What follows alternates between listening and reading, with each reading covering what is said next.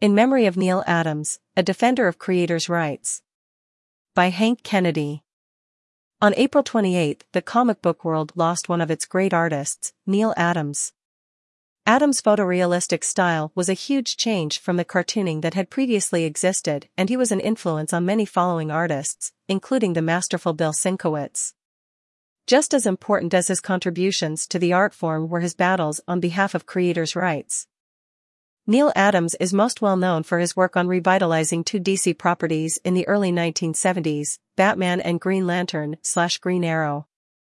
In the Batman titles Batman, Detective Comics, and The Brave and the Bold, he, with writer Denny O'Neil, helped return Batman to his gothic roots after the cancellation of the light-hearted Adam West television show. The duo also reintroduced Two-Face to Batman's rogues gallery and made the Joker, once again, a murderous psychopath after decades of being a harmless prankster. Adams also helped co-create Man-Bat and the criminal mastermind Ra's al Ghul, long-standing additions to the Dark Knight staple of villains.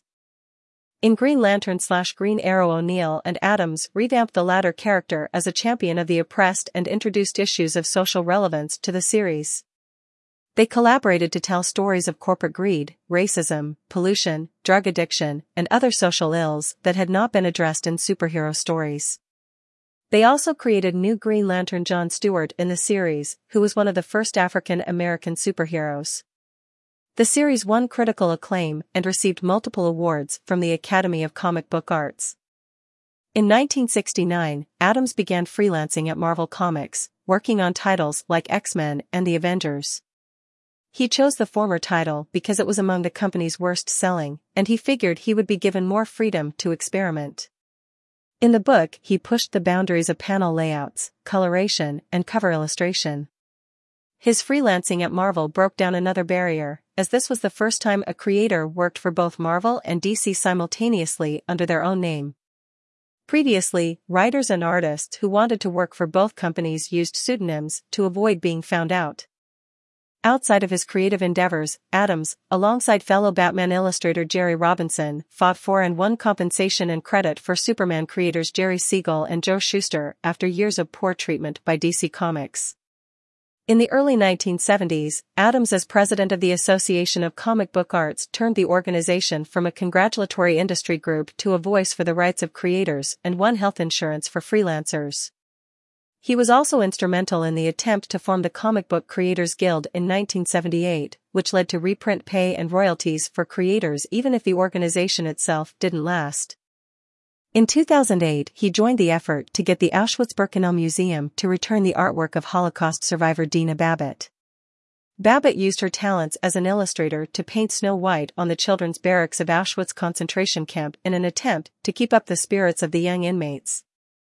When her talent was discovered by the infamous Nazi Dr. Joseph Mengele, Babbitt painted portraits of Romani inmates for him under the condition that she and her mother would be spared. Mengele wanted to use these portraits to prove the racial inferiority of the Romani people. At Auschwitz, she was also ordered to paint images of Mengele's nightmarish human experiments as well as images of Mengele himself and other SS officers. In 2008 Adams signed and circulated an open letter that was eventually signed by 450 comic book professionals asking the museum to return the seven surviving watercolors by Babbitt in their possession. The museum has made various claims as to why they won't return the artwork, from the painting's educational value to insultingly claiming that the proper owner of the paintings is actually Dr. Mengele. Neal Adams collaborated with Joe Kubert and Stan Lee on a six-page comic that publicized Dina Babbitt's life and her efforts to have her paintings returned to her. Sadly, she passed away in 2009, still awaiting the return of her artwork. Comic book fans and anyone with a social conscience should remember Neal Adams both for his artistic achievements as well as his real-life superheroism on behalf of people like Siegel, Shuster, and Babbitt. He will be sorely missed. About the author. Hank Kennedy is a Detroit area socialist, educator, and longtime comic book fan.